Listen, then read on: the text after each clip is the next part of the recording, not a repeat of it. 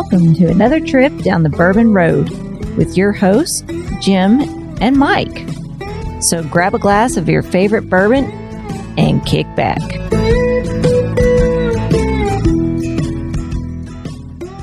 Hey, this is Big Chief, and you're listening to the Bourbon Road. You know what I love to pour in my old fashions is a little maple syrup. Can't be just any maple syrup. It has to be from Seldom Seen Farms up in Ohio. He takes bourbon barrels, pours his syrup in there, and ages it for six to nine months, making for some delicious, just some delicious syrup that you could pour on pancakes. You could pour it on waffles, chicken and waffles like this fat guy likes. But seriously, you want to make a delicious cocktail with some maple syrup and not that old simple syrup check out seldomseenmaple.com. Pick up some stuff from there today. We'd appreciate it. Hello, everybody. I'm Jim Shannon, And I'm Mike Hyatt. and this is the Bourbon Road. And today, Mike, once again, outside of Shelbyville, we're on the road. We are. We uh, drove over to Frankfort, Kentucky. This is the capital of Kentucky. Really, the heart of bourbon country, really, right here. Yeah, it is. It is. And we are in a special place, a really beautiful, I would say, a Victorian mansion uh, from the 1800s, um, right near the Kentucky River. I mean, I could probably throw a stone to it right here, um, which is super special to to me as a bourbon nut, right? Um, but just a throw, stone's throw from the Kentucky capital right up the hill here, where some laws have just been passed about bourbon that made me really happy. But this building we're sitting in right here is home to the Kentucky Distillers Association. We got two uh, beautiful ladies on with us today that make the KDA happen. Well, we are so glad you were able to join us today. We're excited. This is something we've been wanting to do for a while. And uh, I'm so glad we get to do it, especially on a beautiful day in the capital of Kentucky. Ladies, why don't you take a minute and introduce yourselves to our listeners? Sure, thank you. I'm Colleen Thomas. I am the Vice President of Operations here at the Kentucky Distillers Association, and uh, I think I'm going to add that tagline to my my my my introduction from now on. I make the the bourbon things happen. Oh, that's a great one. Well, I've always thought I had a perfect face for radio, so thank you for confirming that. uh, my name is Mandy Ryan. I am the director of the Kentucky Bourbon Trail. Awesome. Well, it's great to have both you ladies on the show today. I think we're gonna uh, we're gonna get into some whiskey pretty quick here because that's what we do. But soon after we start tasting this whiskey, we're gonna start diving into what you guys do and what you have done and, and all the great things about the KDA. I thought we were going to get Maddie to sing to us because I heard she's one great bluegrass singer. I'd have to have a couple more glasses, I think. she is that, or just get her upstairs, rearranging the bottle room, or alphabetizing all our member bottles. She'll just be singing away. yeah, Now, do you play guitar Lynn this too? Morning. Uh, I should play the mandolin. The 'cause mandolin. My real name is a mandolin. Wow. Isn't that pretty? but I have zero ability to play an instrument. well, Mike, you've poured something on our glass. I do. I, you know, you, the KDA has certain distilleries, and we're both kind of from Louisville area, right? Um, Colleen's from Louisville. We know that. So I brought a bottle of Old Forester 1910 here, old fine whiskey. How could you not love something like this? Um, very beautiful expression. And it actually has a tie from what you ladies told me to this table right here. Yeah. Um, so if you've ever heard of Longwood Antiques, um, George Gatewood makes the best furniture in the state of Kentucky. Uh, I would put put my own money on that statement. Um, so this table he built just for us. The top is made out of um, Old Forester. He calls it his whiskey wood. So when Old Forester on Main Street had the fire, uh, it came out of there. So as you can see in the middle, there's the big charred area. Um, so that's that's where I sit, so I can get closest to everything. Um, and then the the legs are uh, came out of Maker's Mark, one of the warehouses that came down there, and then the supporting beam uh, came out of a horse farm where several Derby winners were studded. Wow, a lot of history Yeah. in this table. That's so this this large charred burn mark in the table. That's Mhm. actually from the fire. Yeah. Wow, Mhm. it's amazing history. Yes. So that was around 1920 ish. The fire was. I don't know that actually. Do you? This would, I think Yeah. it's, the, I thought it was the fire from just several years That's, ago. that's what I Okay. thought. when it was the actual um it wasn't old forester yet they were constructing and it, it caught fire down there on Mhm. um, west main street in louisville Oh, I was thinking it was from when the bottling line burned up. Yeah, and they had, that's where the mm. 1910 came from when they sir. had to, all the barrels. They had to move the whiskey out of the barrels and rebarrel it. And that's where the first double barreled whiskey. You see where my mind was going Yeah. to. Segue. Yeah. Well, heck, let's try some of this. All ladies. right. Great, great. Well, you have a personal connection to Brown-Forman, don't you? well i do so my mom worked at brown-forman she was one of the first tour guides ever there and she also worked under lincoln henderson and she would set up his tastings in the lab for him for his Wow. organoleptic tastings and things like that so um yeah, she was there for a really long time. And it's funny, I tell her stories now, and these are all people she worked with so long ago. And she'll tell me like the real, the real story behind the characters, you know? And then my stepdad was also, he was the CEO there for a very long time. So Old Forester was his go to. Every night he came home, Old Forester on the rocks every night. So So you have that memory burnt into your Yeah. mind of that old Forester, that that smell of bourbon that just is beautiful, right? Yes, yes. When I was when I and my mom was very strict about this, but when I was became 21, she finally told me, honey, I, I'm gonna sit you down and teach you how to drink this whiskey. she just said it just it was time, you know. No more mixing it with this or just doing it this way. You're gonna learn it, you're gonna respect it. And I, and I did. And I really, I mean, I have way more appreciation for it now with a, a few more years on me. But So you so you had tasted it before then though. I may have. There may have been some some really unfortunate, but at the time, awesome uh, college dorm situations, maybe a few parties. I think we all have a story like that. I don't Oh, think my heck kids yeah. are listening to this podcast right now, but who knows? Now what about you, Mandy? Do you remember that first them first experiences of bourbon? Mm, well, I came from a teetotaling family, so there was no alcohol consumption for me until after I graduated college. Actually, I went to Asbury University and I had to sign the document that said I would not drink, so I did not. but um, I quickly learned to love bourbon as soon as I graduated. I met people, I mean, you live in Kentucky, it's hard not to fall in love with the heritage and everything about bourbon. So, yeah, it was an easy transition. That's that's that's all in. You're Mhm. all in. yeah. well, it's just that's what's so beautiful about it. You think about how many hands touch bourbon in the in the production process. It's just it's so incredible. There's it's just such when people say crafted, I know that's an overused term. But I mean, so many hands touch this product and just to get it to the end. And what it takes, I mean, really it's an all natural product, right? There's only so many variables we can control.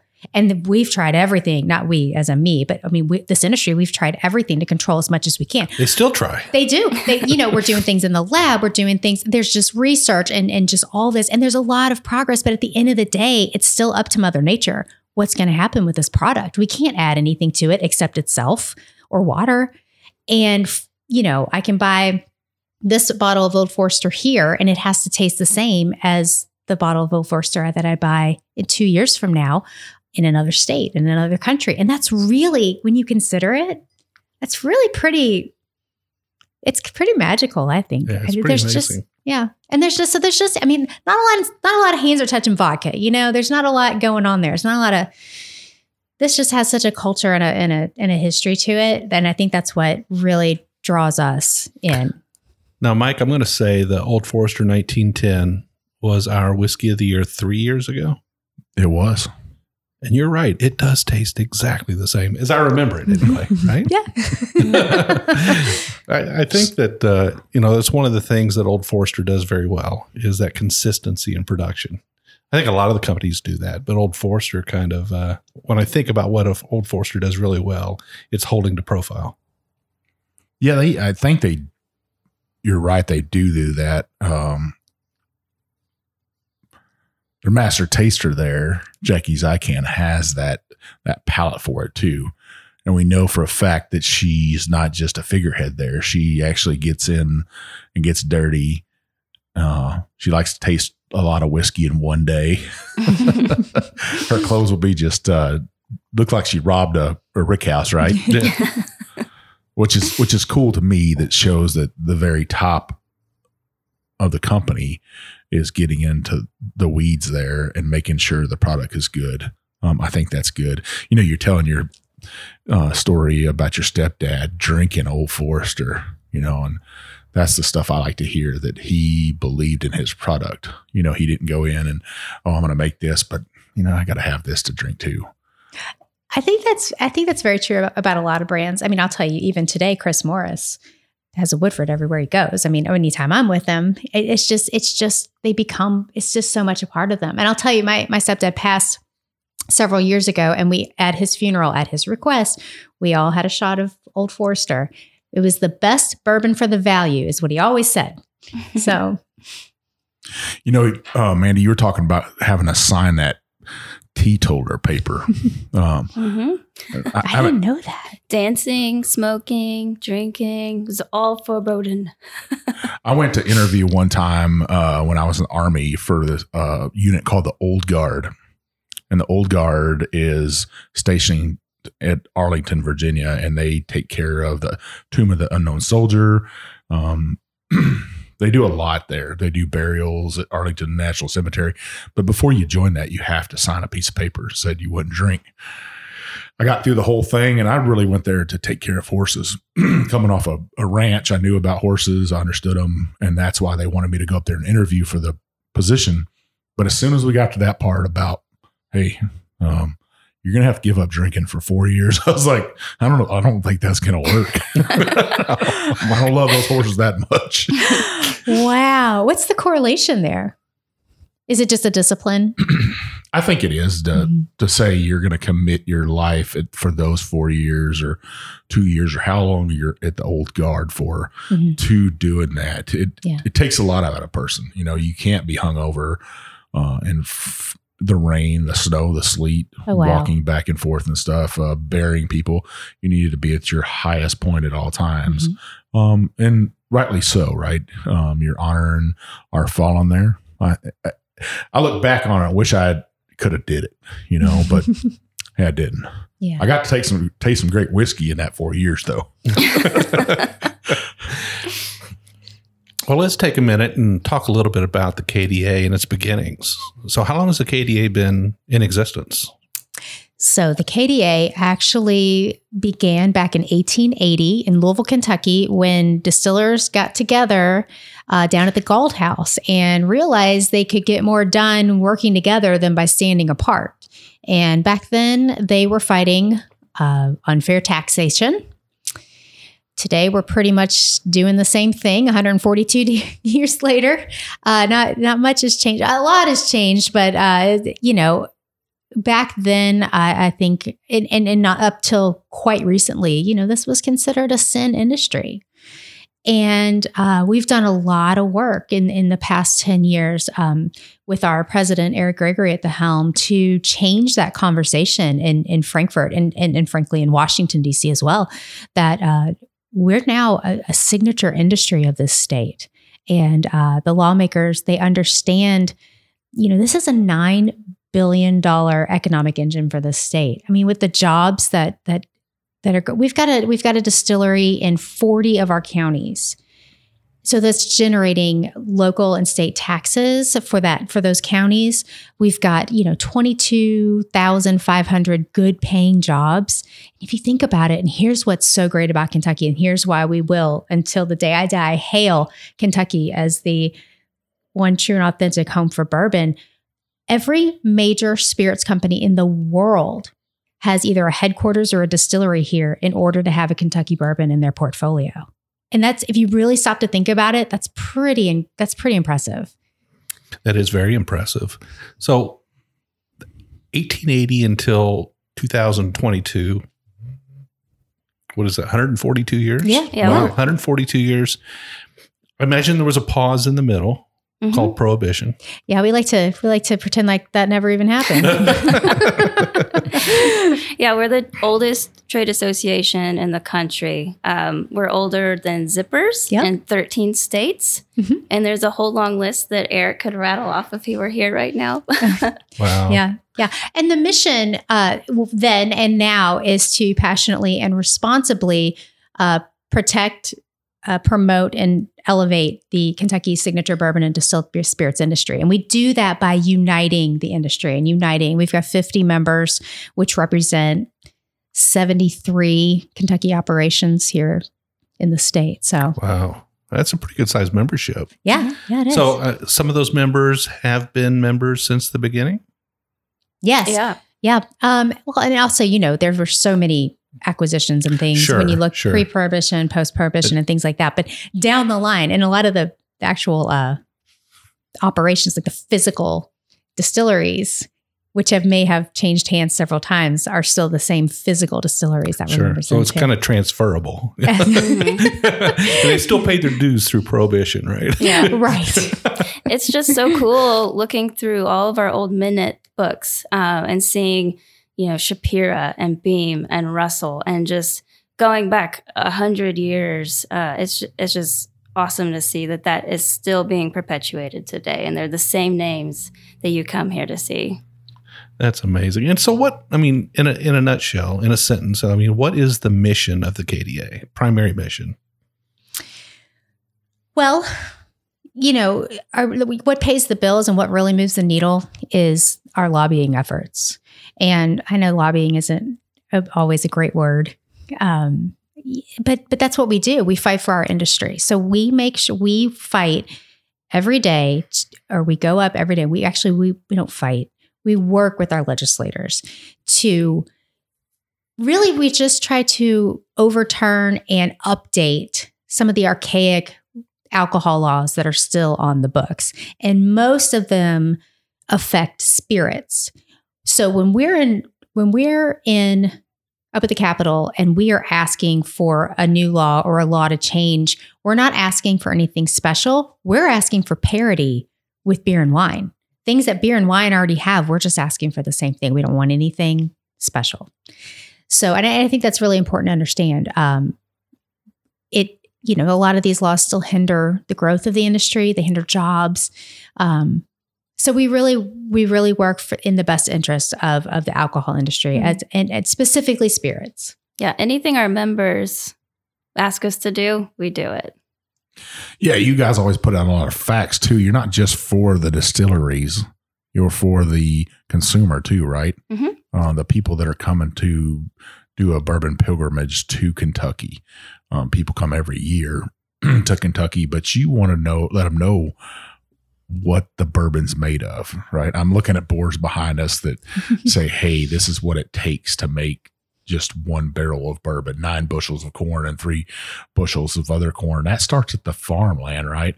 Um, I we see- have i'm sorry we have one of the biggest uh, this industry is one of the biggest biggest spinoff factors in the state so if you think about the the the industries that we affect it's manufacturing it's farming manufacturing construction there are so you know you think about buzick construction which is down in bardstown. They build almost all of the rick houses you see across the state. Think of vendome copper and brass down in butchertown and louisville. They are one they are the biggest distilling um, equipment manufacturer in the country, the four generation company down there. So it, it just really has, and, and then the farmers, what is it, like 70% of the grain we use, the corn we use comes from Kentucky farms. Yeah, 75 now. Yeah. hmm So, I mean, they're trying to keep up, Wow. right? So there's a huge spinoff factors. yeah, a lot of industry there that goes into just making that one bottle of bourbon. Yeah. Um, a lot of people put into that. You know, you wonder how many hands are in this one bottle right here. That's what I told you. That's the best part of the story. Pretty beautiful, right? Yeah. And people that believe in that, the, f- starting from the farmer, he most of them know, hey, that's where my grain's going. Uh, right in Bagdad, Kentucky, right down road from us. You know, they're they're pretty proud that their uh, product goes to Wild Turkey. Yeah. uh, they're really really proud of that. Um, and the farmers we meet, you know, in a local bar we go to, they like, oh, my corn, I grow corn for Wild Turkey or uh, for Four Roses. That's where my corn goes to. It's really kind of a badge of honor because we we talk to a lot of farmers and we've got relationships with them. But yeah, it is a badge of honor. And then the spent grains on the other side that come out at the end go back to a lot of these farmers for the the ca- beef cattle industry. So Yeah, so glad to see that. And and it seems everywhere we go, they're doing that. They've got a program in place to return the spent mash back to the farmers, Yeah, some even have it on the back of back of the trailer that hauls the grain. feeding cattle since some, some yeah, 1883. yeah. You know, it's that that wagyu beef. I'd call it whiskey beef. Oh, I like Uh, it. See, yeah, Mhm. it's all tender and delicious and relaxed. yeah. Happy. So with a, with a primary mission of rolling back some of the archaic laws, many of which, most of which came as a result of prohibition, um, a lot of those you're trying to roll back and return to a, a place, I guess in your words, uh, parity with wine and beer. You want to at least be where they are, Yeah. and not be set aside as as that uh, as that one beverage that doesn't get equal shares. exactly. Yeah. So, what are some of the challenges you've had in the past, let's say 10 or 12 years that you've been able to have great success with? Well, you know, like I said, it's, it's about 10 years ago, we were a sin industry and they were looking to put another tax hike on the bourbon industry because that's, that's what's what you do, right? Cigarettes, bourbon, or not bourbon, alcohol, uh, spirits. And, um, you know, that's when I think our, our, our industry kind of woke up and said, wait a minute, this, this is going to just keep happening. We've got to do something and we've got some work to do. But I'll tell you, um, uh, Kentucky is the only place that taxes aging barrels. So we're drinking, I don't know how old this, this old Forester is, but let's Six to eight years all old. right, six to eight years old. So those barrels, those eight year old barrels, those six year old barrels that have been sitting there are taxed every year. We're the only place in the world that still does this. Um, it's a discriminatory tax, but it goes for good things. So it's super complicated. Um, but we were able to um, get that tax to be partially refundable so long as it was reinvested back into the business. So that helped a lot. Um, it you know it was it was a it was a big win at the time, but we we'd like a bigger win now. But uh, back in about 2016, we passed Senate Bill 11, and what we talked about they need sexier names than this Senate Bill 11. So I want you to imagine going to Napa Valley or up to Huber's or something like that to a winery, and you can't you can you can take the tour you can learn about the wine but you can't buy a glass of wine at that winery. You can buy a bottle and a t-shirt and you can go. Or you go downtown to a really cool craft brewery and you can learn all about it but you can't buy a pint of beer or a hamburger for, for that matter. That's how it was at our distillery visitor centers. You could take your tour you could learn everything you get your little tasting of one ounce total which was a lot of times what a quarter ounce pour of four different expressions. And if you think of a place like Jim Beam that makes an, inf- an infinite amount of expressions, that was it. You get your t-shirt, you can buy some bottles, and you were out the door. And this was just 2016. This was in tw- before 2016. So Senate Bill 11 allowed distilleries to start being able to sell by the drink. So they could sell cocktails, they could sell uh, just the straight pours, they could have restaurants. But that meant they were also able to engage the consumer and teach them how to use this product and how they recommended to use this product. They could have cocktail classes. They changed the entire experience for someone coming to this distillery, someone from out of state or just a local to learn and and just have fun and be able to take something home with them and, and and learn a new skill or just something different that they could do at the home and with friends and things like that. It was huge. We actually had some distilleries that were in the middle of construction being built that changed their architectural plans to accommodate a bar or a cocktail area or something like that because now it went from oh you're there for 90 minutes to i could spend an afternoon here. I mean you think about a place like jeptha creed where you can go and they would have live music on friday and saturday nights i mean how you could never do that before then. So it really changed the landscape of of tourism in kentucky. It really started revolutionizing and making bourbon tourism just one of the number one drivers of tourism here in Kentucky. It was, it was I when I do a slideshow on this, like when I do a presentation, like that slide is always like really sparkly because it's magical. I mean, it really changed the landscape of everything. Well, speaking of Jim Beam, we did bring a Jim Beam product with us. Um, we brought a 15 year old Knob Creek to try. Oh, I I might have poured. Mandy a really You poured me a lot. I just and by the way, we are we are sipping this out of the official Kentucky Bourbon Trail tasting glass. And Ma- Mandy, you want to tell a little bit about how why we use this glass and Yeah. how it came to be? Sure. So uh, I think it was about eight years ago. Um, we worked with our master distillers to design the perfect glass for tasting bourbon in particular. Um, everybody knows other glasses that uh, are used commonly for, say, Irish whiskey or Scotch whiskey, but we thought that that glass was not perfect for every bourbon. Um, so we developed this one. Libbey produces it for us. Uh, it has a little base at the bottom and a flared lip, but the opening is wider than most uh, whiskey glasses that you're familiar with. They're also more sturdy. They're stackable, which food service people really like. Uh, they tend not to break in the dishwasher. So, yeah, we love this glass. You can put a cocktail in here. It's big enough for that. Uh, it's great for a rock or several rocks or neat. Uh, it's very versatile. We love it. It's kind of a stemless tulip glass, right? It is. It's got. It's kind of bulbous. It's kind of fat, and then kind of you know narrows just slightly at the top. I, let me explain this R and D to make this glass because I was part of it. This is how bad our job is. It's terrible. We're sitting at these tables. The first time we went, because I think we'd had to do this like three different times, because you know you got to get it right.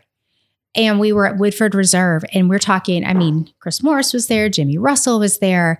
Um, Bill Samuels was there. I mean, everybody who's anybody in this industry was there. And we had nine different shapes of glasses, stem, stemless, does it need, you know, all different shapes and sizes that were be that were just custom created. And we just tasted and, and nosed bourbon out of them until we narrowed it down. And then they took some of the, the, the suggestions everyone gave. And then we came back together and did it again. I think it was at Jim Beam. Mm-hmm. it took about three times and we finally decided on this. But uh Well, in Yeah. exact Jimmy Russell fashion, he was decisive. That one. yes. Just get it done. yeah. Yeah. Well, it's so funny. So we were so Jimmy and I were at a table together and he and I liked like you got to vote on your top 3 glasses. And he and I liked this one glass and no one else at our table liked this glass. And so we're writing it down. He's like, I don't understand why they don't like this glass. This is the, this is the one. And I ran I ran into him. Uh, he came into Moonshine University to teach a class, and he pulled me aside in the kitchen. He was like, I just don't understand why they didn't like that glass. I said, I know, Jimmy. I don't know what is happening. Very Well- passionate. This right here is from the Noe family. Uh, for people that don't know, listeners out there, the Noe family are the Beams. Uh, Fred Noe and Freddie Noe, uh, the master distillers at uh, Jim Beam right now. Um, but this 15 year old would be some of the oldest bourbon in Kentucky. Um, And Knob Creek's known for being kind of a an oaky, kind of bold oaky bourbon. It's not uh it's not gentle on your palate. it's not going to be sugary either. Um, it's it, it is kind of a caramel sweetness, but Mhm. not overly sugary. More of a a bold, in your face, true Kentucky bourbon. Right? It really This is. good Now, stuff. I always like to say that uh, to make something like this in Scotland would take 30 plus years um, just to get it even this color. Might not even get this color. Um, so that's something nice about this uh, native of spirit of America, right? Um, Well, I think there's a richness to it. You know, when you have the recipe, when you add that corn into the recipe, because Scotch, you're really working with a, more one dimensional kind of, you know, grain mash bill, and so it has its own beautiful um, attributes. But this, you you bring in the corn, then you bring in the flavoring grain, you bring in the malt. I just feel like you you just have so much more richness going on. Before we get it get on to the second half, we're going to continue sipping on this, but I'd like to ask you about House Bill 400, which happened in 2018. Is that right? Uh, there at the direct to shipping. Yes. Yes, so that was 2020 and 2021. We they were both ironically named House Bill 400. Okay. One one passed it, and the next one kind of enhanced it. Yes, Got it. Okay. Uh, ask you a little bit about that and uh, also the Vintage Spirits Act. What bill was that part of? I believe that was 2018. Uh, that would be 415. Oh, Yeah. So just each- we need better names. Each one of these is chipping away. It's chipping away Yes. and, and allowing us some freedoms with spirits that we haven't had in the past. It would be great if you could just take a few minutes and walk us through those two so that uh, our listeners can understand the kind of progress that's being made in Kentucky. for their benefit. Right. And it's not like we're really breaking ground here. I mean, it's, you know, vintage spirits are allowed in other states. Uh, well, she, well, DC is a really good example of the of vintage spirits, but really it just means a vintage spirit is something that is no longer currently in distribution. So technically, a single barrel of bourbon, uh, you know, a, a Four Roses single barrel, once it's all sold, is technically a vintage spirit because it's no longer in distribution. Well, the vintage spirit law that passed allows um, consumers to sell their vintage unopened vintage product either back to a distillery for sale or to a bar restaurant for sale. Package stores too, right? Yes, in package stores. So now they, they, it just puts them back in the system. Now they don't have to go through the three tier system because they've already gone through the three tier system. They've already paid their taxes. We've the taxes have already been paid on those. So that it just allows those.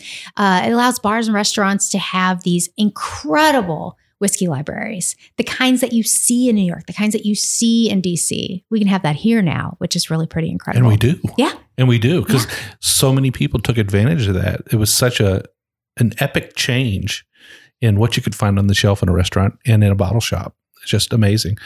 Until that time, it was it was all black market shipping out of the state. You know.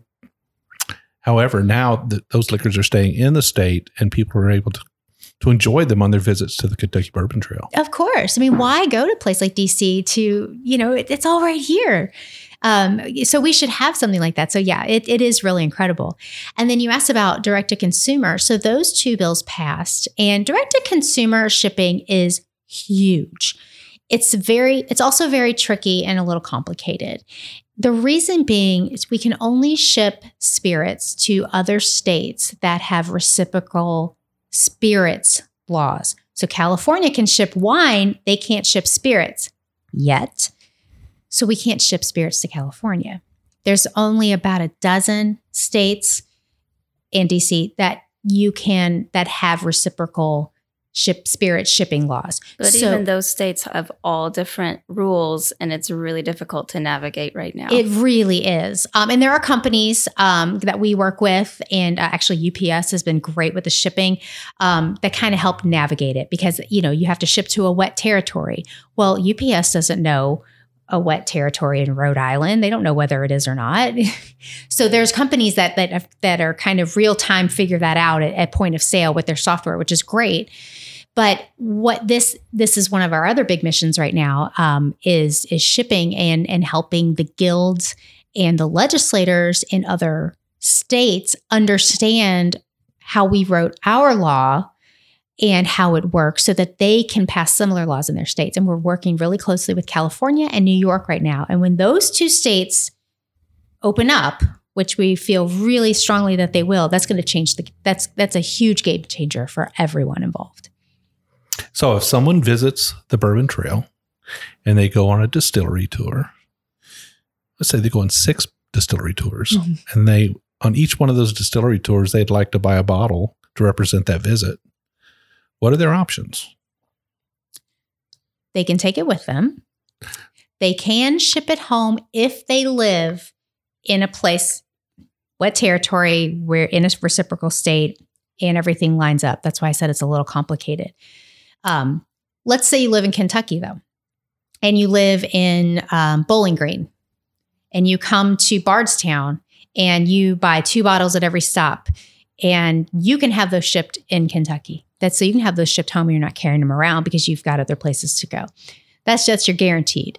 Um, you can check bottles in your luggage too. Yes. Up to so many though. Yeah. Right? You yes. can't carry them on the plane, but you can check them. Yeah. And it has to be less than 140 proof, which is usually pretty safe. You're usually pretty good, except yeah. maybe that Elijah Craig down there at the end.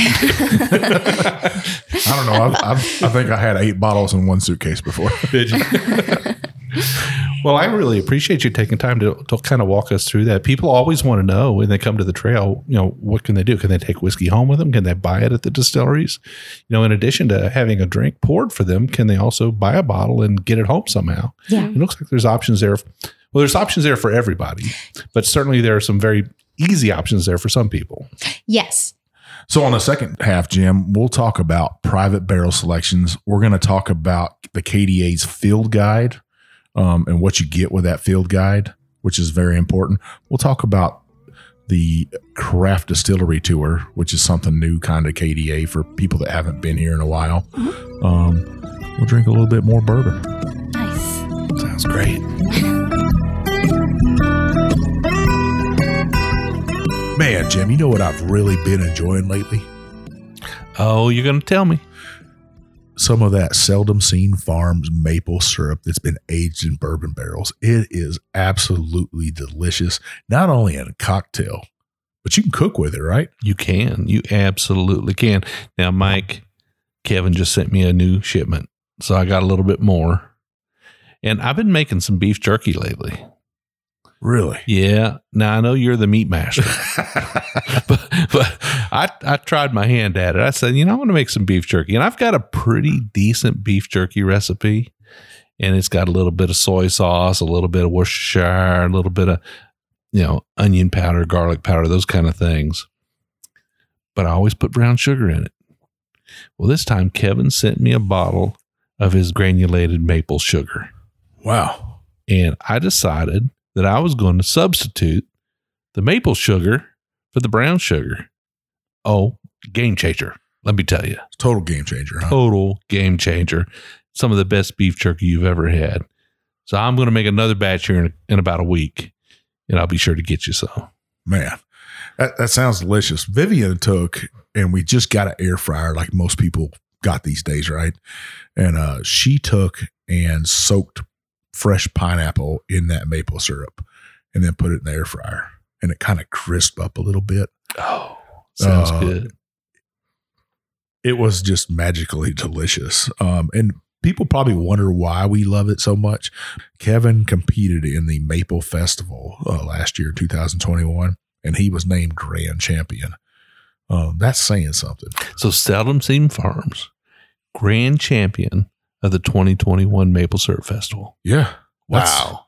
That's saying something. Yeah. You're going up against some heavy hitters in maple syrup. And I know we're we're talking about just the syrup, but um, you know, that's something to be proud of. Uh, hats off to you, Kevin, for winning that. Kevin's also uh competing in a couple other competitions. Make sure you check out his website. Check out his social media on Instagram and Facebook.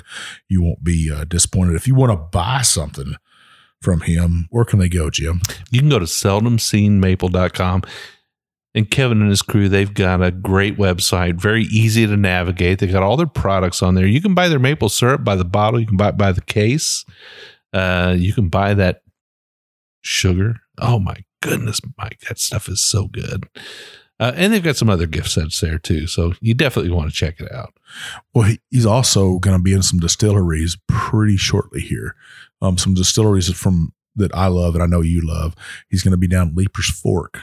Um, you could find a syrup down there, aged in their barrels. Treaty Oak down in Dripping Spring, Texas. Um, I was just out there. His syrup's going to be there. Awesome. Um, and at Garrison Brothers in Texas, if you think uh, you love some maple syrup, make sure you go into Garrison Brothers and pick up a bottle from them. Also, uh, Kevin appreciated. Uh, I know he he loves people. You're supporting a local farmer, a local product, a small family. This is no factory place that's putting out maple syrup, right, Jim? This is a good man doing good work. Yeah, gotta love it. Well, make sure you check out his site, like Jim said, seldomseenmaple.com. Pick up a bottle today. Right, listeners, we are back and we're at the KDA. That's the Kentucky Distillers Association. And of course, we've got some more whiskey in your glasses, ladies. Um, this time I said I was pouring some Angel's Envy, but this is a um, store pick, a barrel pick, um, which brings us up to that new law, right? Um, this is actually out of uh, Cox's Evergreen. That's a big liquor store in Kentucky. Uh, they're all over the place. They're Um, everywhere. yeah. Yeah. Um, but this one actually is about uh, 106.2 proof. My so we're stepping it up a notch. I don't think I've ever had their a barrel, a single barrel Mm. from there. Mm-mm. I'm excited. Yeah. Have you never had another barrel No, strength ones? Bar- cast strength. Yes, I've had that, but I've not had like a like a barrel pick before. Well, this is one of my wife's favorite bottles right here. She's probably gonna be mad that I opened this, but hey, let's let's drink it. Cheers. Cheers, ladies. Cheers. This is exciting. Mm. You definitely get the sweetness from that port barrel. Oh yeah, hmm it's like uh, syrup, candy sweetness. hmm This would make a super nice cocktail right here. Yes. Yes, that is that is actually really delicious. Mhm. And Angels Envy, they have such a great story. I do like everything about this brand. So, And you mentioned you had a tie back uh, to uh, Lincoln Henderson. well, yeah. So my mom, uh, when she worked at Brown-Forman, she used to work in the lab with Lincoln Henderson, and she would set up his organoleptic tastings, and then he would teach her about what he's doing, which I thought was was really cool. Um, and then I know Wes and his wife Julie because our kids went to school together. So we're just we're all Hendersons all the time. yeah, it's just one big family, you know, right here in Kentucky. I mean, we all know everybody. Well, people from outside of Kentucky like to say one big family, don't they? they they do, but they really don't understand Kentucky until you come here and experience it. Um, it's not a bunch of hillbillies here. You could never say that until you come here and truly um, take in what Kentucky is the Mhm. Kentucky bluegrass, the the horse farms, uh, the racing scene here, Yeah. and bourbon itself. Well, and I think there's such a diversity to Kentucky that maybe people don't get to see. I mean, a, a we're all wearing shoes here, right? But We have all our teeth. we have all our teeth. We're all wearing shoes. But there's there's there's a diversity that you don't always see, and when you come here um, to see the distilleries on the Kentucky Bourbon Trail adventure, you know, you you get such it, it's it's so different from distilleries in Louisville to distilleries in Bardstown to distilleries in Lexington to uh, Western Kentucky and Owensboro and some of the smaller craft distilleries that are out in more rural areas. It is such a vast um, just spectrum of of people and places and scenery. It's just it's really incredible. There's really something for everyone and everyone. I mean, everyone, older, younger, um, diverse backgrounds, um, can can find themselves here. See someone that looks like them here, which I think is, you know, a lot of people outside of Kentucky don't realize that. Yeah, it's such a beautiful state all the way across. Um, and I like how you put it. You brought tied it all that into because if you were into the city scene or urban scene, Louisville's for you with bourbon. Mhm. They've got plenty of distilleries there. Mhm. Yeah. If you want the countryside, come to Frankfort and Lexington, and you're going to get the countryside. Yeah. If you want that small town feel, middle America, flyover state, go to Bardstown. Oh yeah. Um, you get a little bit of everything. If you want super rural, go to some of the craft distilleries. Oh yeah. Yeah, there's a lot of them that are that are off the beaten path a little bit, and you know, there's there's a couple big ones that are off the beaten path, like Maker's Mark. Oh, absolutely. I don't even know if they have cell service there. so bring an actual map because, but once you get there, and you don't want to leave. Mhm. Yeah, Maker's Mark is just a beautiful location, set kind of sunken down into Yeah. a bowl there. Uh, I, I just, I love it. We're actually going out there uh, on the 26th uh, to visit Denny Potter and Jane Bowie, and I just can't wait. Oh Be a wow. great trip. Be a Can we great go trip. with you? Yeah, what a what a fun time. And Jane, love Denny. And and but Jane, man, she's got some stories. hmm We're gonna dig them out. We're gonna dig them out.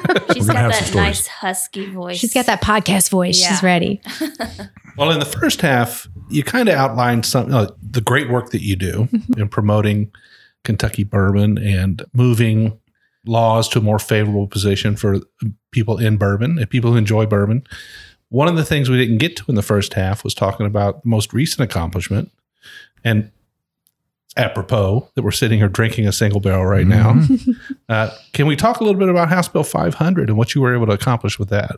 So this was really exciting for us this year. We we in this past session we passed House Bill 500, and so those of you out there listening that have ever gone on a private barrel, barrel selection or have gone to your favorite store and purchased a, pri- a bottle of, of a private barrel selection, they were technically illegal until April, and I will be honest with you, nobody knew that. Um, it was something that the ABC kindly tapped us on the shoulder and said, you know, the way this is written is not exactly permissive for this practice that we know has been going on. Can you guys fix this in the next legislative session? So, oh, yeah, we're on that.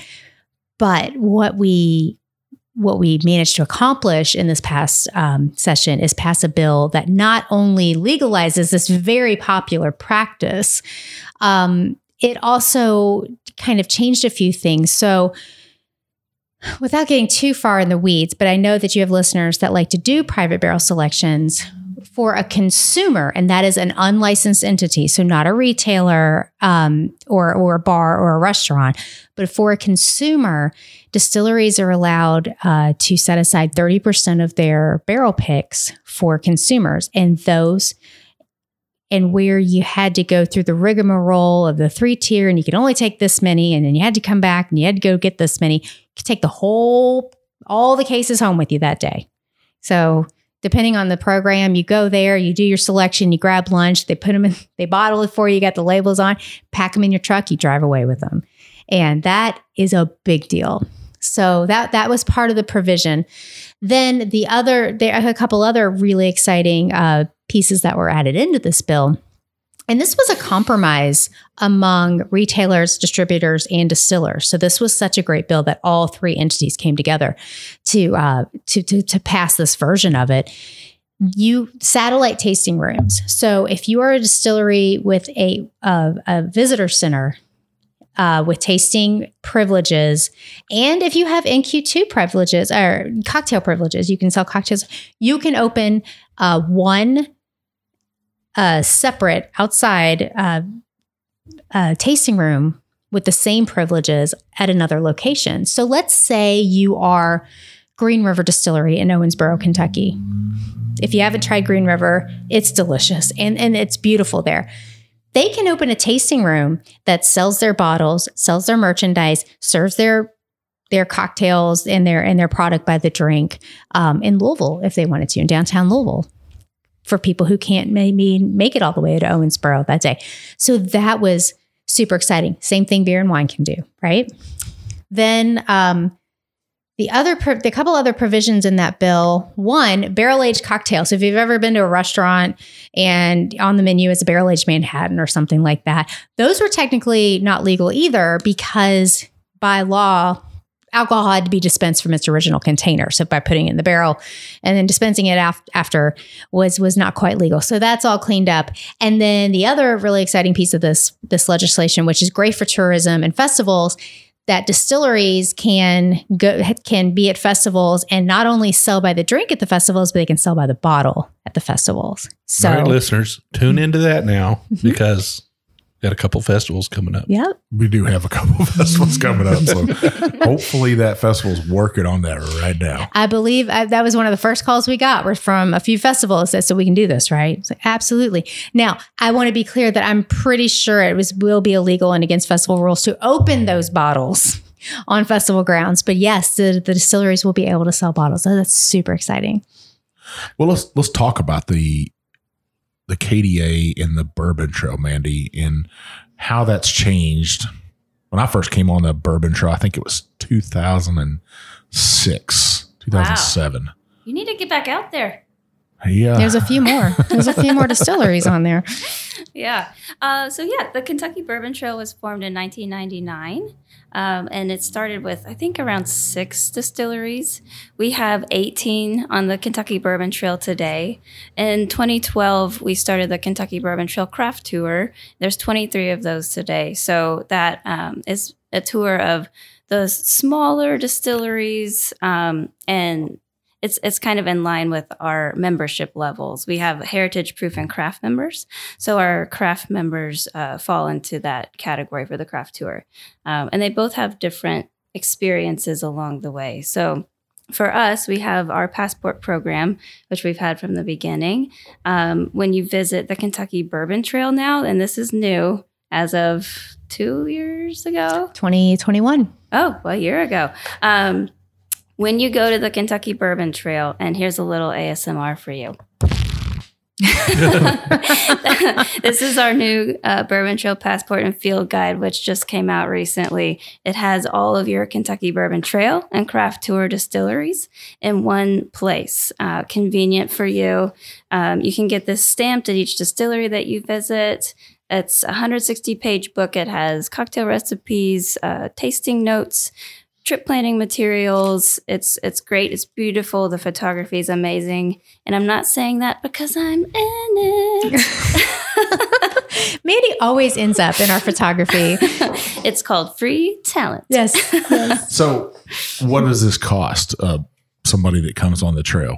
Yeah. Um, so at the distillery, it's going to be um, less than if you bought it third party or online because we didn't want those to compete with our distilleries. Um, and what's the price for dis- at distilleries right now? I think most distilleries are selling these for nine ninety nine, and that's because they realize you've already come to our distillery, so it's kind of a it, it's it's kind of a perk for you're here, and we want you to have this book, so we're going to sell it to you for a special price for coming all the way out here. But mm-hmm. it's also for sale at our online shop and at third party distilleries. Mm-hmm. Uh, the MSRP on it is fourteen ninety five. Mm-hmm.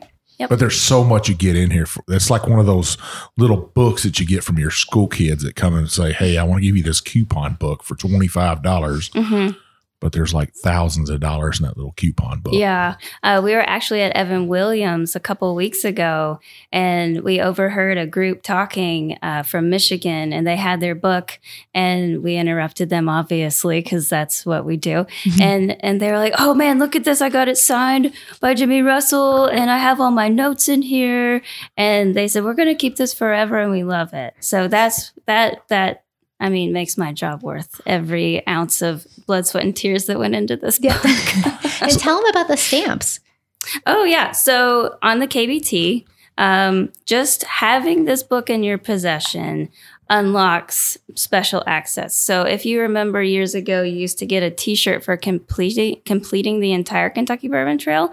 Um, that is no longer, but at each distillery, it unlocks access to either buy a special bottle, take a special tour, uh, get a, a, freebie. Everybody does it differently, so that's a really fun change. Um, Sometimes they they add a little something special to your tasting. Yeah, yeah, mm-hmm. that's super fun.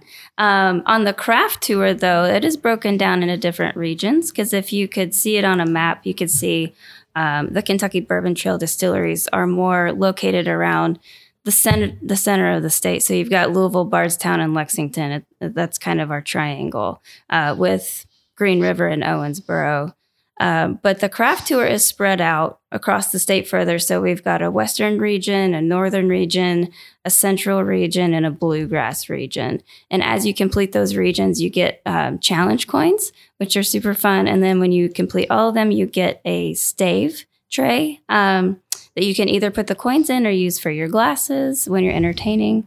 Uh, so yeah, people love collecting those. That's so much change from when I, I did it back then because it was just like this like six little page book. I know with no bourbon education in there at all. Yeah, and I'm looking through this and it has so much bourbon knowledge inside there, mm-hmm. just about about bourbon. Yeah. Um, and we come out with a new one each year because we we generally have more distilleries joining each year. So you get every year is the new addition. Now it doesn't change much, but it'll add like for this this past year, so 2021, and then for 2022 we added Castle and Key, Log Still, Copper and Kings, and the Bard Distillery. Mm-hmm. So I mean, it just keeps growing. That's awesome. That's yeah. that's so great. So I mean, yeah, people can pick them up at the distilleries, and they should, mm-hmm. but they can also buy them online mm-hmm. and use them to plan their trip. Oh, absolutely. Yeah. Yes. It actually has a little, you know, kind of gives you an idea of like, you know how far this distillery is from that distillery because it's mm-hmm. hard to know if you're not if you're not familiar with it if you're not from kentucky if you don't work in bourbon every day, mm-hmm. it's really hard to know yeah, yeah. Um, we've had people ask if they can ride their horses to the distilleries if they can walk to each one of them you can walk to the urban ones yeah so louisville if you just hit main street you can hit what is it, four or five and a mile and a half. but yeah, for the most part, you need you need to either drive or book a car as our favorite. You ain't walking to Maker's Mark. no, No. no. Now, th- that one you could probably ride your horse to. Yeah. yeah, be a long horse ride. I'll tell you that. Ubers, the Ubers are covered wagons to Maker's Mark. So let's talk. I, I see a, a big board over here, and it talks about trail rules Mm-hmm. that somebody's coming here. Some things they should do uh, or expect on the trail. It'll make their experience better. What are those rules over there? Mandy? Yeah. So I think um, sometimes people don't realize how much whiskey they can have access to, not only at one distillery, but two, three, four, however many you're visiting that day. So it's really important to plan ahead, um, plan your rides, you know, bring your ID because all of our distilleries are going to check that. Um, you know, drink slowly, add water, uh, eat a decent meal. Eat throughout the day. yeah, frequently um, and just be be kind and respectful to our distilleries who you know are going to work every day to welcome you in And I noticed on the very bottom there it says leave room for what? bourbon balls So there's some history in this house right here. Two Yes. bourbon balls. Yeah, we have a very special connection. So in 1919, actually, Ruth Hanly Booe and Rebecca Gooch uh, invented the bourbon ball in the kitchen in this house. Um, yeah, so if you look right across the street, uh, Rebecca Ruth is still operating right over there, selling their bourbon balls every day. And this is actually our headquarters is actually re- historically known as the Gooch House because Mm-hmm. it was uh, Rebecca Gooch, Rebecca Gooch's family home, Mhm. and Ruth Hanly Booe was her Friend. friend, and they quit teaching and they came here. And legend has it, it took them two years to perfect the recipe. They're not easy to make. I can't, I can't imagine that they are. They're super easy to eat. Let me tell you right now. Jim Jim makes them and I eat them. Yeah. it, it's it's I, I won't say it's too difficult to make a bourbon ball. It is it is hard to start with, but it's hard to make a good looking one. Right, Mm. right. So they- Especially after you eat a few. Yeah. Yeah. You're not going to look good at all. Ice cream scoop, right? That's the trick. I, you know, I, I haven't really figured out the true. it- every time I make them, they, they I get like ten that are beautiful, and the rest of them are all boo boos. yeah. Well, let's, let's talk about boo boos for our listeners out there. Listen, listeners, when you come to the Bourbon Trail, make sure when you go into Rebecca Ruth, if if you're giving these away, go ahead and buy the box ones. That's fine. But if you're just gonna eat them on the Bourbon Trail, they got these ones called Boo Boo. It might be missing the pecan, half pecan, it have a little dent in it where who knows what happened. buy those Boo Boos and eat them uh, By the they'll- pound. By the pound. Huh. That's something I didn't know. You didn't know they sold those there? No. Yeah, you can get several different flavors from Jim Beam, Maker's Mark, Hmm. Old Forester, Very nice. Evan Williams. That's awesome. Um, we always have them at our house for guests, and they're like, "What is this? It's a little chocolate treat for you Mm. to go with the bourbon that's up on the wall." Yeah. we also love art eatables and their bourbon truffles. Those are so good. Bourbon truffles. Yeah. Yeah. So they don't have the nuts, they're a nut free facility. Yeah. Uh, but they do the truffle that's covered in the chocolate, and they they are boozy. they are really good. They are delicious. Hey, Mandy, just for people that don't know, Mhm. um, since I'm taking over the podcast right now, just for people that don't know much about the Kentucky Bourbon Trail or touring a bourbon distillery or an experience, like how many could you do in a day? I mean, what's realistic here? Yeah, I mean, it depends on where you're focusing your attentions. Like we said in Louisville, if you're if you're just wanting to stop into the gift shops and walk that experience, you could hit four or five, maybe. Um, if you're doing full full tours, I would say it's more like two or three. Yeah. Yeah, because you really have to consider drive time and then how much time you're going to spend there. Because if you go to Bardstown Bourbon Company and you do a tour, you do a cocktail class, you have a meal. I mean, that's That's kind Two of an hours. afternoon right there if Yeah. you want to do it that way. yeah, exactly. Well, let's talk about that for a 2nd Mhm. because listeners think that you just show up here and go ahead and get a tour. Mhm. That's not the case right now, right? Uh, especially on the weekends, yes, our, our distilleries are very busy right now. I think there's a little revenge tourism going on from this pandemic. Um, so yes, if if you are wanting to come to Kentucky for bourbon, please book ahead. book your hotel, book your tours, book any experience, book your restaurant reservations, anything you want to do, book it now. Now, people who have been to Napa Valley on a trip know that that's the way it's done anyway. Mm-hmm, If you try to go to Napa Valley and just show up, mm-hmm, you're not going to get into any wineries. mm-hmm. Yep. So, you know, we need to be very conscious of that here and understand that there's a lot of people hitting the road. People are tired of being cooped up. Mm-hmm. And these experiences are really they're a lot of fun. They're very educational. They're they're very unique to from distillery to distillery. And we always we we always encourage you know go online or or call and just find out what they've got going on. Hey, I'm going to be in town in a couple of weeks. Do you have anything available? What do you have available? Because it's different from distillery to distillery. And you might find that some of the smaller craft distilleries could take a walk in, but some place that, that gets a lot of traffic is is going to be pretty booked up Sure. for for you know a month or two. Um, but we, uh, Mandy does a really good job with the Kentucky Bourbon Trail website. You can go on there and see. Um, she's got itineraries on there. So if I'm going to be in the Bardstown area, she'll put a little itinerary on. We'll eat here, and you know, you know, while while you're not at a distillery, check out this place to shop, or you know, different things like that. So you did the recon. Oh yeah. Mhm. Yeah. I told you our jobs are hard, you guys. Yeah, so let's go ahead and get another pour going, even though Mandy barely touched her Angel's Envy. Hey, somebody had a heavy hand pouring my drink. I think she drank half of it. You just can't. It's still a lot left, Mike. Yeah. Pour it Yeah. out it there. was a lot. Well, I brought a really special bottle. Uh, a lot of people's bourbon of the year for 2021. It wasn't our bourbon of the year for 2021. Uh, we picked Maker's Mark FAE-02, but a lot of people picked this right here uh, as their bourbon of the year for last year. Now, this is uh, a 13 year old uh, Russell's Reserve. nice. We just thought we'd have you guys over every Monday. Is that okay? Yeah, let's do it. they come bearing gifts. I haven't thought about that. That's that's a pretty cool way to start your week, right? Yeah. Monday.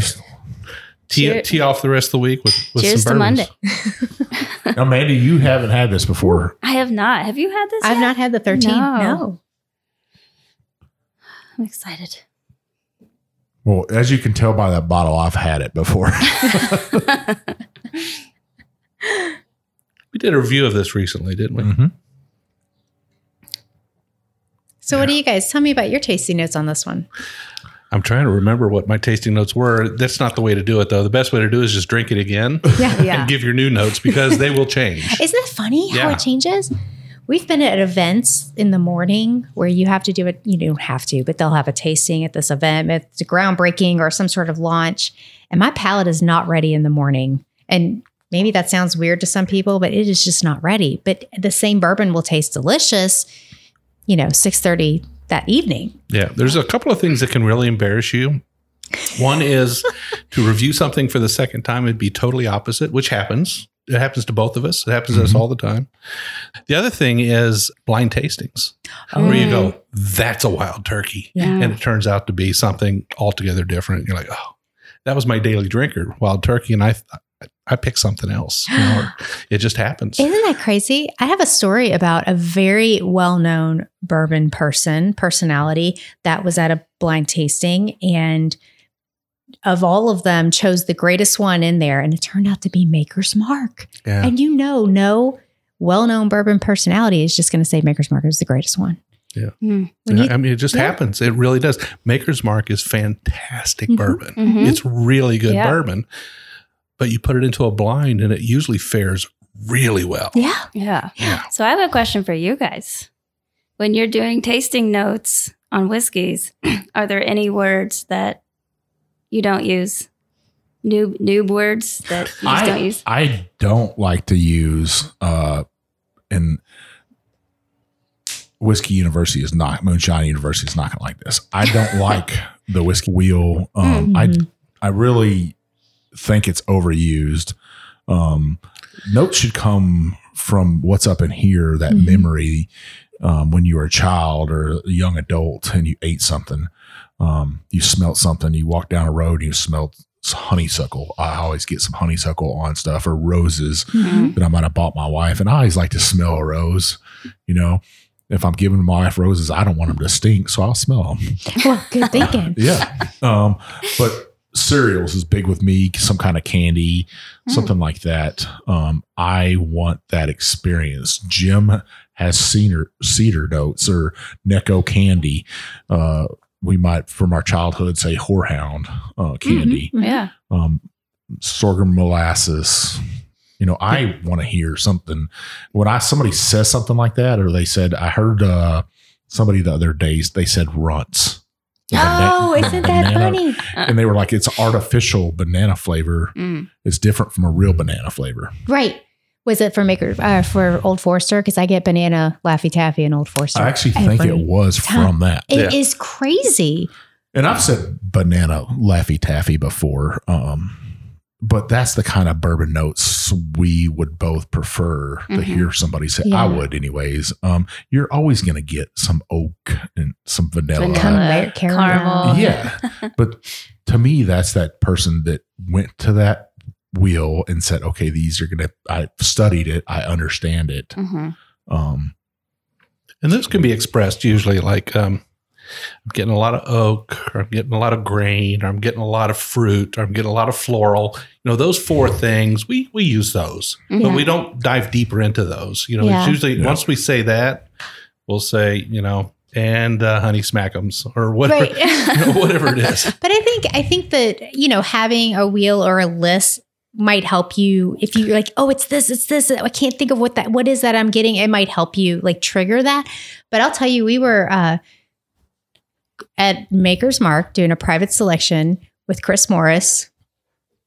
Great day, and he was go. We he went through one of the blends that they did, and he said I, he distinctly tasted Cocoa Puffs.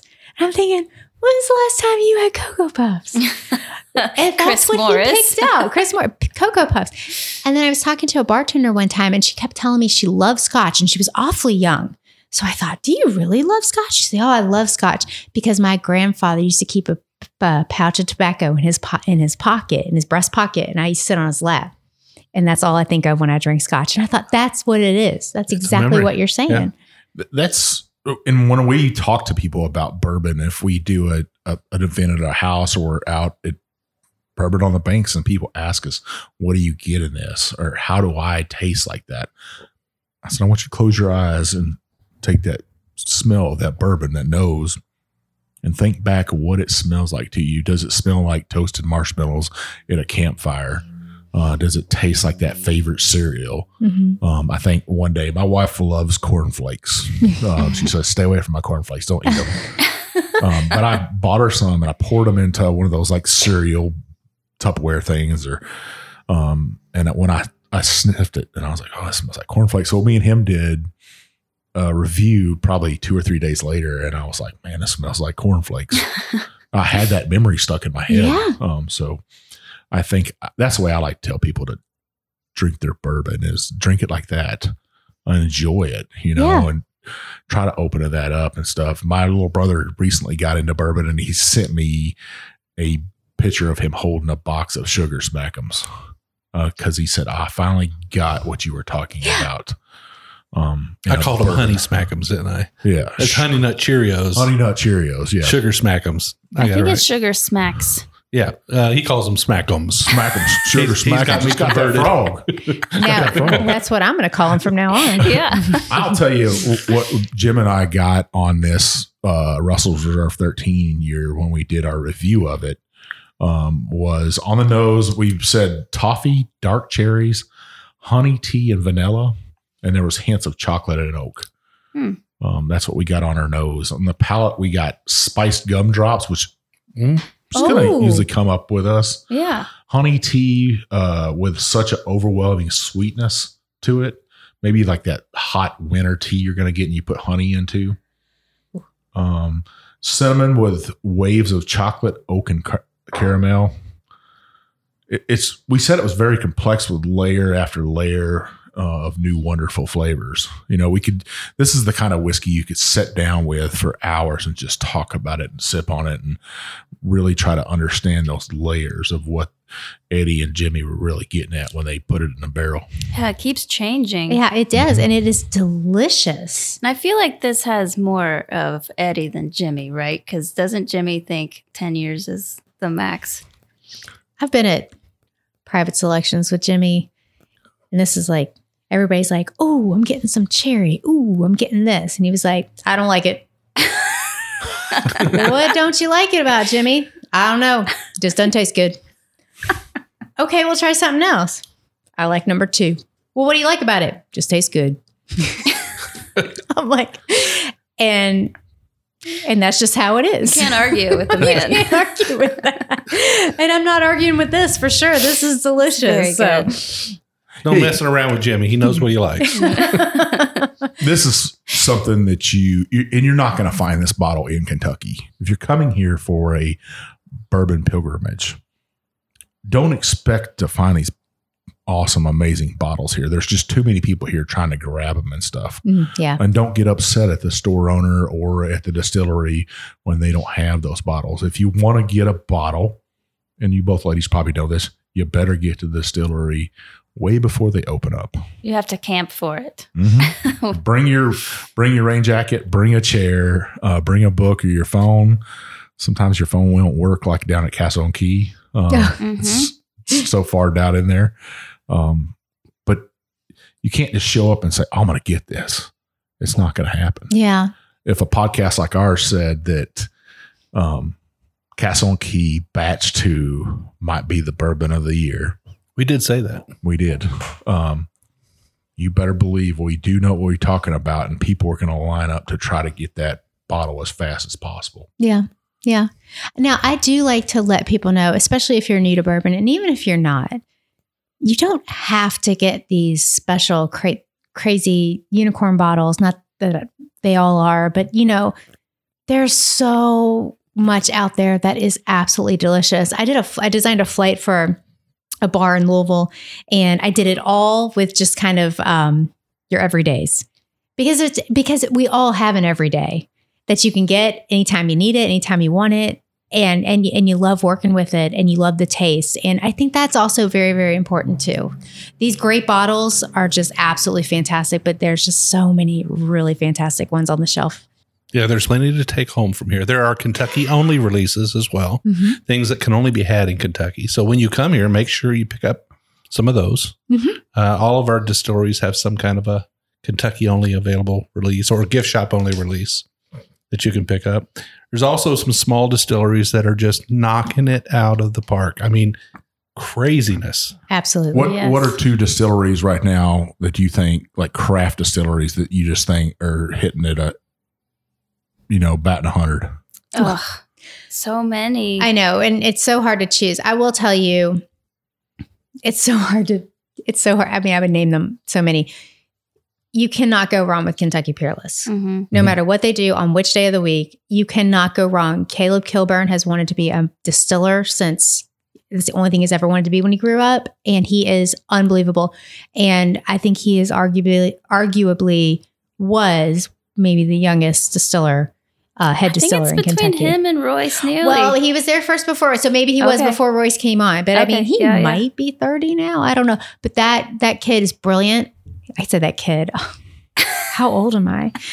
Uh, he's brilliant. He is just the best. He makes oh, it's so delicious. Um, and then, you know, I I I, I have not tried it yet. Uh, Brough Brothers just became the official bourbon of the Great Steamboat Race Really? kind Yeah. of a big deal. Yeah, yeah. And you want to talk about from the ground up? That's three brothers that did this all on their own from the ground up, and they're in uh they're in uh the west end of Louisville. Um, New Riff up in northern oh my Kentucky. gosh, Yeah. new riff! Wow. so special. Yeah, so good. They're putting out a few barrels, Uh, just a few. just a few. I'll tell you what, they're they're all. Here's the thing, though. Like in, in my line of work, I've worked with so many entrepreneurs that have gotten into this business, and I know enough about getting into this business to know that I would never do it. Just the the just this is one of the most highly regulated industries in the United States. Top three. It, it's red tape everywhere you turn. It's paperwork everywhere you turn. You know, you, you you take two steps forward trying to start this. You take three back. It is just you're banging your head on the wall. You're not making any money for how many years? You're trying to get a product on the shelf. It's just hard. It is hard, but they are doing it. And it's just when you get to cut a ribbon on a on a on a distillery or they or they put their first product on the shelf or they get a, an award or a review. You just got to think what went into that. And it is it is truly truly so much heart that goes into these these craft guys that that are coming up starting from scratch like that. Well ladies we can't thank you enough for this conversation and letting our listeners know about the distillery trail. Um you know it's important to us to get that story told, to get that information out there, to get it on our website, to get it on the podcast for listeners and stuff. Um, but we really appreciate you coming on, inviting us into your house. Um, now, you guys, before we started, you guys have a gift basket sitting on the table. I noticed. What yes. what is that? Yeah, so um, we should have mentioned earlier the Frazier Museum in downtown Louisville is our official welcome center and starting point of the Kentucky Bourbon Trail. So we have four tickets to um, our exhibit there and the entire museum. Uh, we have four of our Bourbon Trail field guide and passports that we talked about earlier, a bag of grilling chips because grilling season is coming up soon, and a Tervis tumbler for you guys. Well, we're going to pair with that a bottle that you can only get here in Kentucky, Jim. And what would that be?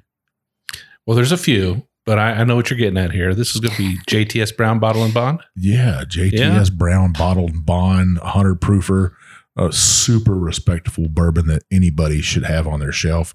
Uh, but we want to make sure whoever gets that basket gets that bottle of bourbon too to start their trip out here in Kentucky perfectly. Uh, it's a great it's a great basket to put in put in your car and head this way. Bring three of your favorite people. Yeah. Uh, and uh, enjoy enjoy the time here. You know, I think it, it, it's pretty darn good value there. And there's a there's a there's a lot in that basket and to have that bottle of JTS Brown to kick off your trip with. How's that? Yeah, perfect. So don't drive. Don't, don't drive while you're doing it. Plan your trip, plan your rides. so, listeners, so what you got to do to win this um, gift basket and bottle of bourbon is you got to be 21. You got to reside in the United States of America. Um, you got to follow KDA, that's Kentucky Distillers Association, on Instagram. I'm sure they would appreciate that follow. Um, let's say Kentucky Bourbon Trail. Kentucky or, Bourbon Trail. Or KY Bourbon. Or KY Bourbon. Yeah. All right, let's do that. Either uh, one. Follow those and then follow us if you would, if you're not already um, on Instagram. Um, we'll pick one lucky winner at the end of the day. What we need you to do is go ahead and tell us, um, well, heck, just tell us, show us, you say, hey, followed and in on this, and we'll pick a winner at the end of the day at 10 o'clock at night on uh, the day of this release, which is this Wednesday. Okay, so we'll uh, we'll we'll we'll randomize something and we'll pick a winner out of the yep. list. Awesome, perfect. Well, I think uh, some lucky winner will be happy to get this, no doubt about it. I was going to give him some. I wanted to give him some history, but that first person kind of ruins that thing. You know, we only do that one person, but an all day event from the time we make our first post on Instagram until the very end on Instagram at ten o'clock at night. I'll pick a winner, and uh, you'll get this great basket in the mail from us. That's awesome. That's great. Well, ladies, I think we'd also like to make sure we we get the information out there of how people can learn more about the KDA, the Kentucky Bourbon Trail, Kentucky Bourbon. Uh, where do people need to go? What do they need to do to find out everything there is to know about the organization? Yeah. Um, so if you're interested in the KDA in general, um, our website, kybourbon.com, is a great place to start. Uh, we have great resources for the consumer who wants to know more about bourbon and how to taste it and recipes. Uh, but we also have a lot of good industry information, economic impact info, membership information there as well. Um, or if you're looking to come and visit, KentuckyBourbonTrail.com is a great place to go, or visit our shop and gear up before you come. Awesome. Well, Mike, where can people find us on the internet? Well, you know, you can find us on TikTok, Instagram, Facebook, Twitter. Um, man, I don't know where else. A lot of other places. YouTube, uh, the Bourbon Road. That's it's pretty easy. Yeah. The Bourbon Road, the Bourbon Road, however you want to say it. Find us there. Give us a follow. Uh, we also have a private Facebook group called the Bourbon Roadies on Facebook. 2,600 people in there of like minded bourbon drinkers. Um, we got three easy rules in there. Do you drink bourbon? Uh, of course, everybody wants to drink bourbon. Are you 21? That's kind of the standard, right? And do you agree to play nice? Because we don't tolerate what in there, Jim? No rudeness, no rudeness. So everybody gets to drink what they want to drink, right? And if somebody comes in there and they're talking about that bottom shelf bottle they just had and how much they liked it, you leave them be. That's their whiskey. They chose to pay the money for it, and they get to enjoy it. And uh, there's a lot of great, and we've we've shown people there's a lot of great bottles on that bottom shelf. Heck yeah. And uh, if you're drinking from the top of the shelf, same thing goes. Nobody needs to give you shame for popping the top on a $200 bottle, right? Nope. All right. well, be nice in there. Lift each other up. Uh, If you don't, you won't last long. We've got uh, three very aggressive moderators who will uh, will have you out of the group pretty quick. We'd love you to stay there, though. It's always good friends, no doubt about it. We do two shows a week. Every Monday, we do a craft distillery episode. We'll have a young, aspiring craft distillery on, trying to shine some light on them. Sometimes it's a big boy, but usually it's a small craft distillery that needs a leg up. We'll taste their bourbon. We'll tell you what we think about it. We'll let you know whether or not you ought to add, add that one to your bar. Every Wednesday, we'll do a long version show like today's. We'll have guests on. We'll drink through several bottles. We'll explore a, a, a deep topic. You know, like today. What a great show, ladies. We really had a wonderful time with you. But we'd love to have people listen to both shows every week. And Mike, how can they be sure not to miss a single show?